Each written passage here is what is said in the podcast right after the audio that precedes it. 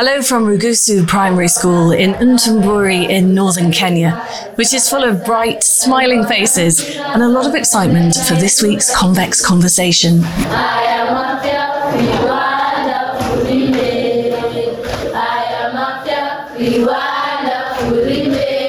The school nestles on the edge of Lewa Wildlife Conservancy, a UNESCO World Heritage Site, and has around 70 pupils. I've travelled from London with half of Team 91. They've just met the other half of their team who've travelled up from Cape Town. They're here to run the famous Lewa Marathon and Half Marathon for conservation charity Tusk. 91 is an active global investment manager whose goal is to provide long-term investment returns to their clients whilst making a positive difference to people and the planet. And here, Lewa's grasslands are home to lions, giraffe, zebra, buffalo, rhino, antelope, elephant, and many other savanna species protected by the Conservancy and local communities. Beyond its boundaries, though, this part of Kenya is facing a horde of ecological problems, including rapidly diminishing natural resources. Widespread conservation awareness, therefore, is vital. Ephantus Mugo is Conservation Education Program Controller for Lewa, and in fact was named Disney Conservation Hero in 2020. He provides these young, inquisitive minds with the tools and information to do better for the wildlife and the environment and help their communities thrive alongside the endangered species which share their land. Some of Africa's most threatened wildlife, including 15% of all Kenyan rhinos, more than 400 elephants, 11% of the global population of Grevy's zebra, lions, primates, hyenas, and more than 480 species of bird live here. And as you drive around, it's amazing how many of those you just spot. And Ephantus was key when 91 set up their next generation conservation program with the charity Tusk to connect the children of their staff in the UK to young conservationists in Africa, a joint and very special learning program. Ephantus, I'm absolutely delighted to meet you in what very much is your natural habitat at the school. Tell me a bit about this beautiful school and what you do. Yes, welcome to Helen to Kenya and more so to Africa and Kenya. I run the conservation education program, which is a program based in Lewa, a Lewa program that really focuses into communicating conservation to the communities. And more specifically, our focus is creating a generation that really uh, values wildlife, appreciates its importance, and more important, a generation that will be able to take care of the environment in the future. It's a role that I've taken for more than 10 years on Lewa. When I joined Lewa in uh, in 2011 when my key responsibility was to set up the Conservation Education Center, a center that they never had in the beginning. And the idea was giving children or the communities an opportunity to really get exposed to issues on environment and wildlife that we have on Lewa, and more important, to have an opportunity to really see some issues that human beings have been contributing that affect the environment. So the center is uh, based in the conservancy. It's a center that has accommodation facility to be able to host those students that come from very far. And we have exploration exhibits that really help deliver various sessions that we'll be able to talk about to later today. And also we give guided game drives when the students come to the conservancy. So the program is more about engaging the students and more so we do follow up programs to the schools like Lugoso and other 22 schools around Lewa where we have to visit them, give them some ideas on how to better their environment and support them with some ideas on conservation initiatives. But for them to implement this, we work with the teachers and therefore we also need to from time to time bring teachers for training on the conservancy. So this is really an overview of what we are engaged in doing. And i'm happy that is a role that i have done for the time i've been here until in 2020 that was exactly 10 years after working this in the conservancy I was uh, named the conservation hero by by Disney, which was really a very exciting role to have this recognition being given, being given this recognition in the world and being among the 20 conservation ILOs in, in, in that year. So it's something that I really appreciate. And today I stand also to coordinate other environmental education activities in, in the continent, being the international zoo educators uh, regional representative for Africa. Oh my goodness, Ephantus. Yes. I don't even know where to start. I mean, there's no wonder you're a conservation hero. There are so many questions that spring to mind. Can we start off maybe by you explaining to me some of the examples of the problems that you have here and how you demonstrate those problems to young people and local communities and show them how they need to fix them? Our program was basically based on addressing the issues that relate to their, their challenges. Lewa borders pastoral communities on one part of the conservancy well, as the less part of the conservancy, we have uh, small scale farmers that really do agriculture. They, they grow crops. And it's important to mention also that Lewa sits in a semi-arid environment. So when you say growing of crops is not in a very high rainfall environment, is uh, crops in an area that has a lot of challenging climate, low rainfall, is a dry area with very low rainfall, and therefore those farmers that try their crops, they try to do small scale farming. And our work has been to help them realize that conservation of the environment is something that each one of us embrace or understand the challenges that face the environment and work towards addressing those issues, then they can be able to do that. And I would like to point out that for the pastoralists, the challenges has been low rainfall, which really affects their pasture. And our lessons has been helping them realize that their large number of livestock in a way have an impact to the environment. Land degradation is a big problem in this area. And this doubled with some communities maybe relying on the environment to cut down trees, to make charcoal for selling and this is as, as a source of income because again, livestock may not be giving them a lot of income. This also makes the challenge much bigger. So engaging the communities to realize that their impacts with their livestock, with cutting down trees, really have a negative impact on the rainfall patterns as well as the pasture for the livestock is one of the things we want the communities to learn that they have a responsibility of stopping that or maybe reducing that otherwise the environment may not be habitable tomorrow. The farmers, on the other side, as much as they are trying to try their agriculture in a low rainfall environment, we try to help them understand that growing of crops that are adapted to dry areas is one of the ways that they can try to grow some food for their families but again, embracing some water conservation measures because they have to rely on water conservation in their farms is one of the things that would ensure that there is less competition for that resource that is very rare.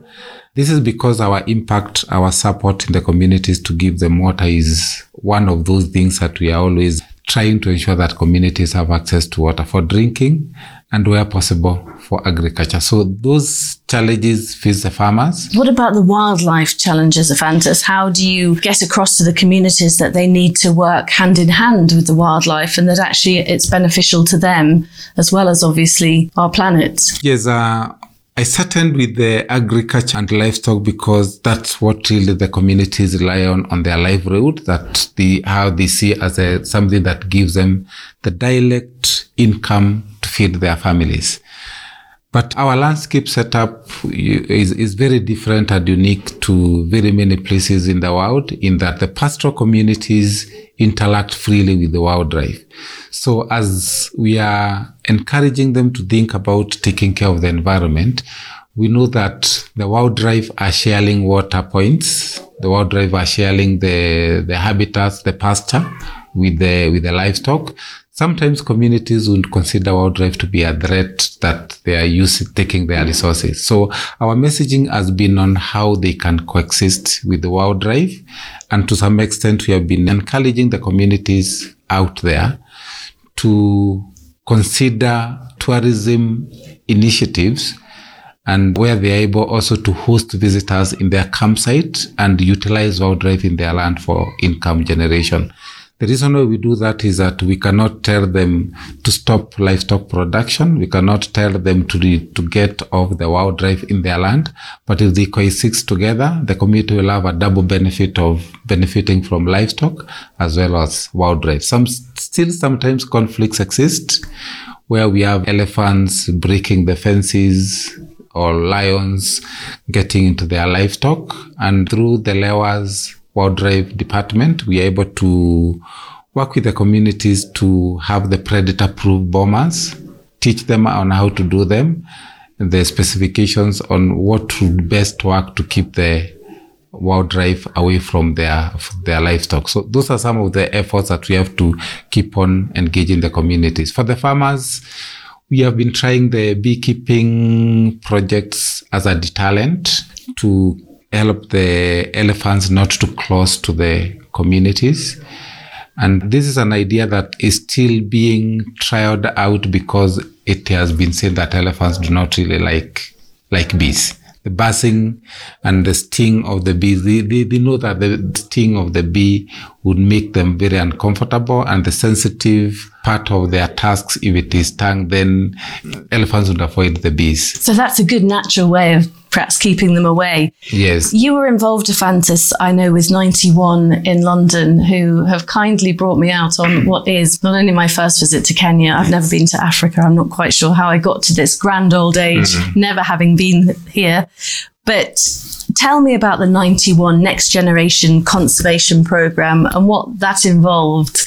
The Next Generation project by 91 was a very unique opportunity for Lewa and more specifically for the children. The Conservation Education Program has been giving students on Lewa an opportunity to visit Lewa.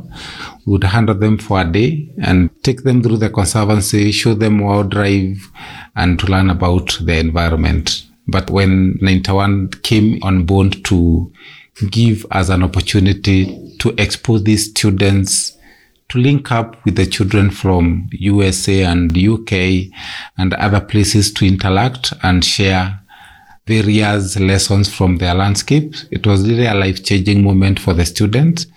It did not come very easy because again, for the students, talking in English and continuously engaging in English was not very easy. So for the students, it was like their first time to like have an, such an engagement virtually. Most of the times Visitors have been coming to learn, but engaging them one to one, and many a time students participating in groups. But this time it was uh, one student individually taking control of the screen to talk to the other students. So it gives students an opportunity to gain confidence, make friends, and the feedback that we got also was uh, it was amazing for them to realize when you talk about wildlife in Kenya, like elephants and animals that they're able to see across the fence, the students that were communicating in, in other continents really expressed a very different environment whereby they were not able to get such closer to the wildlife as they do here on Lewa. And one of the amazing thing was students would really appreciate that we have a lot of wildlife resources on Lewa, whereas those other students, they can only access wildlife by visiting maybe zoos and other places, something that in Kenya we take for granted, that animals are just a few meters from the school. I would imagine that the children here got a lot out of that program, but also the children in the UK would have also really, really benefited. Definitely, yes. It was actually, it was not like a one day event. We had the children talking to each other, where students were learning from each other, but a very interesting opportunity to engage students at the education center, where I did take them around virtually at the education center, showing them through the various exhibits that we use to communicate conservation aspects in our case, conservation would be the challenges we face in the environment, human wildlife conflicts that communities face, issues to do with poaching challenges that really impact on the environment. Whereas when engaging that information with the children in the other continents, maybe to them, those are not the problems that they really come across. Then it was an amazing opportunity for me also to uh, realize that the question they were asking was about if, if somebody had animals in their land, whether they would allow to kill the animal. Those, those are questions that really were very different from the questions you would get in a similar setup with the schools in this country. The questions I was getting from the students in UK and US are very different from the questions I would get from the students here. And many a times, uh, some questions, for example, that I got was about whether people who have animals on their land would really be around to eat those animals or whether there is any permission to own the animals in Kenya. Whereas in the case of Kenya, when wildlife is on your, on, on your land, people always ask why is it that the authority is not coming for the animals and taking them to the conservancy because wildlife is considered like a threat by the farmers, by the pastoralists, because if carnivores get to pastoralist land, they are likely to maybe kill their livestock. Whereas if elephants get to their farms, then they would eat on their crops. But then the engagement I had with the students from UK, then they were, it was very unique that they would consider, they would not think that wildlife can exist with humans that's amazing. And you were saying that a year on, yes. some of the students still remember yes. each other's year. A year, a year later, today's visit, which we earned together with you as we are trying to find out what students can remember, it was amazing for me that students still able to remember their, their friends, that they hand one chat on the tablets. They're able to remember where they live and what their favorite or their hobbies which is something an attachment that uh, I still feel if these children had an opportunity like to continuously engage, I think there's a lot the two can be continuously learn from each other on the various cultural differences that really exist. You showed me in the education centre two exhibits, which. I thought were really striking. We looked at the conservancy land next to the land outside of the conservancy, and you put some rainfall on it. So perhaps you can describe that to me. And also the carcass of a rhino. Can you just explain how you use those two exhibits to to get the message across? Yes, that's a visual which I designed as one of the ways that I would be able to communicate those hand topics uh, that would explain to the students theoretically and bring them to a picture on the reality. And the model about a table with a degraded environment and a well-conserved environment was to help the children appreciate that a degraded environment has more challenges while a conserved environment, there are so many benefits that one really gets. And you realize the table was a slope with vegetation on one side and no vegetation on the other side. And the actual creation of rainfall or making some rainfall fall on that table was to really help the learners to really look at how water behaves when it lands or when it falls on a degraded environment as compared to a place with a lot of vegetation. On the degraded environment, one of the things that you realize is that the water lands very fast and it is an easy way to explain how soil erosion is a factor of a degraded environment. More soil is carried away in such an environment. And uh, flooding is a problem we always complain about as communities. And flooding may be as a result of nothing pleasant in the environment to slow down the water. So people complain of flooding who complain about soil erosion. And by extension, the soil is not good for agriculture or for pasture for the animals. So this is a, an image to show them that when you let the environment to run away because of soil erosion, then we have a very difficult environment for our agriculture or for the livestock. The well conserved environment, there are still houses, there are people living there. The water falling on that environment does not go down very fast. And therefore, it's easy to appreciate that when water falls on a well conserved environment, then we are assured of intact soil, vegetation, of pasture, as well as water during the dry season. So that is one model that we really try to help the communities realize. And the most amazing thing that I always get from that model is when the students come here, the model, as you see, it shows a degraded environment and a well-conserved environment. When the students come here, they say that this is Lewa and this is community. I'd never tell them the two, but themselves they say this is Lewa and this is community because actually they can pick this as a true picture of where they are coming from. Well, it's the same thing with the rhino carcass, wasn't yes. it? You were showing bullet holes yes. in the rhino carcass, and that, I presume, is to to enable you to talk about poaching.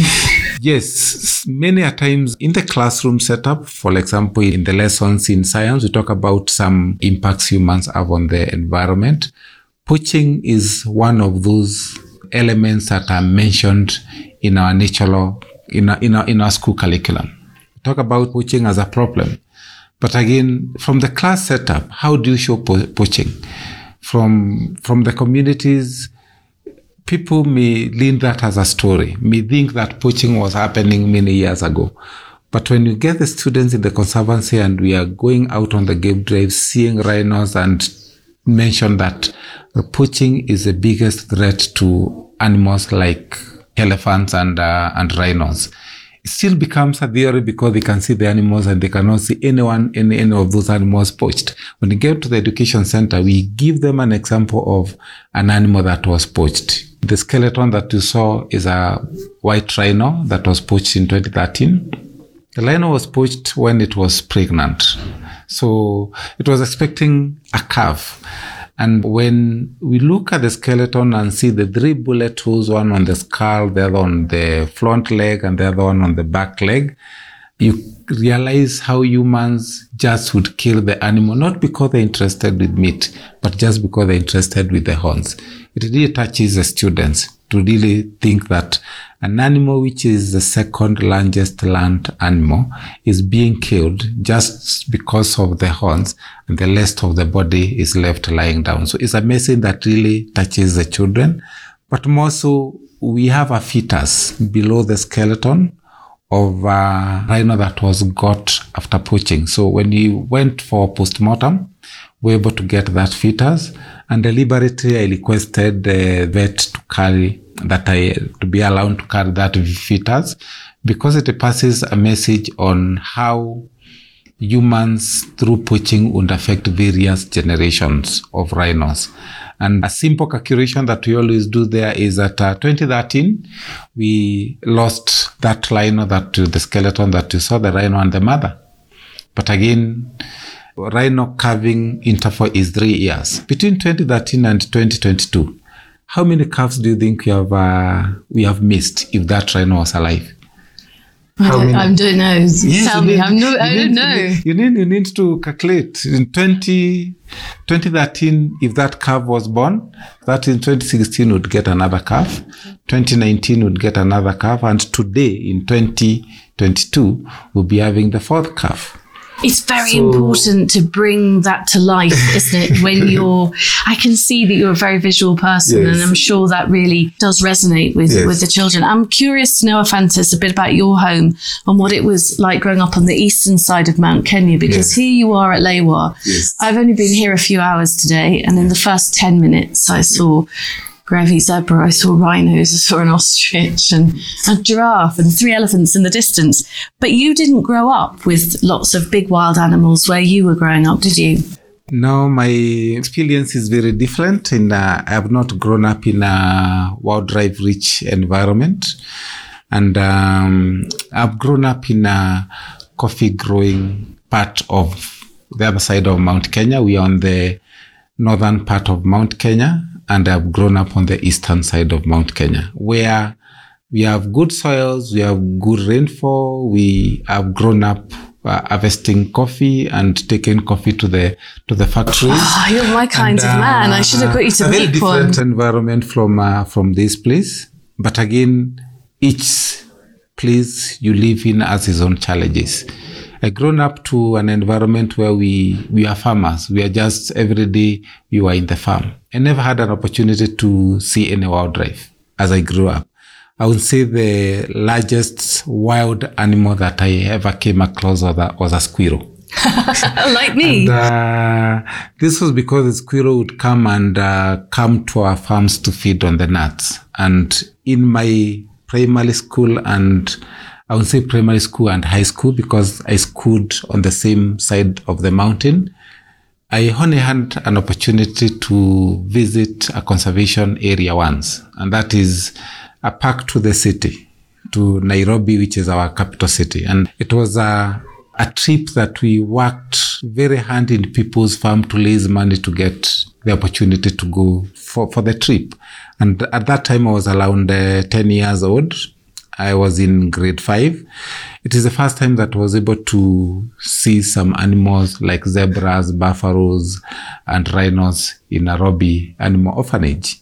How did you feel when you saw them for the first time? Do you still remember that feeling? It was really very unique, and definitely that is where you. I think the first feeling is you get so scared because again, these are the animals you have never come across any other day. You, you feel so scared.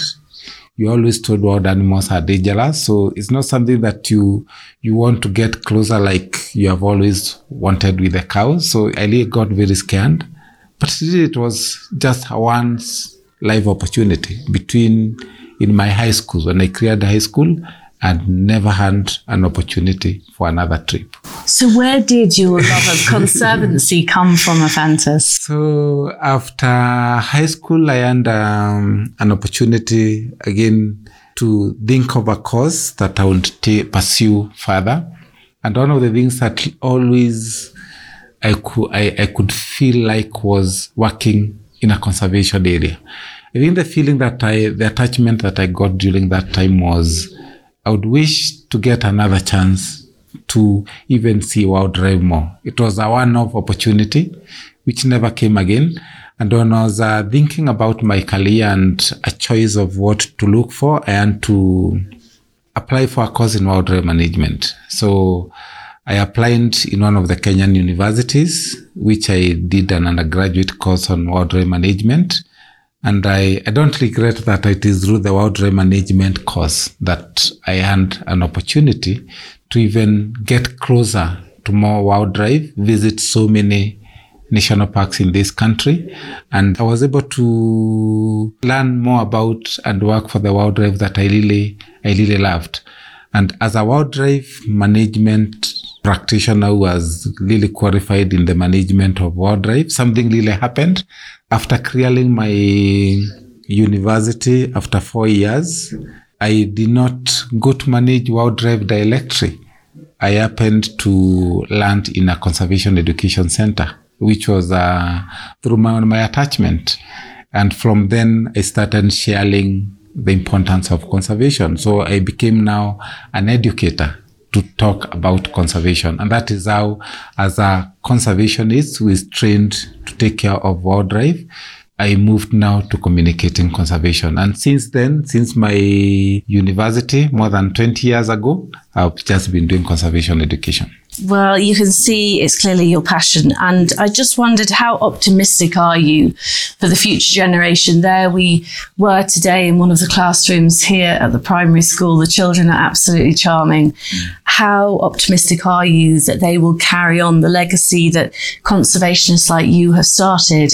And how optimistic are you for the future of our of our natural world and the, the beautiful species that I've been lucky enough to see today? There's a very positive future when we continue engaging the young generation. I'm very convinced that my 20 years, what my 20 years have been able to impact on the environment is, is great. I'll be, I'll be showing you a photo of my colleague in Lewa. I met last week.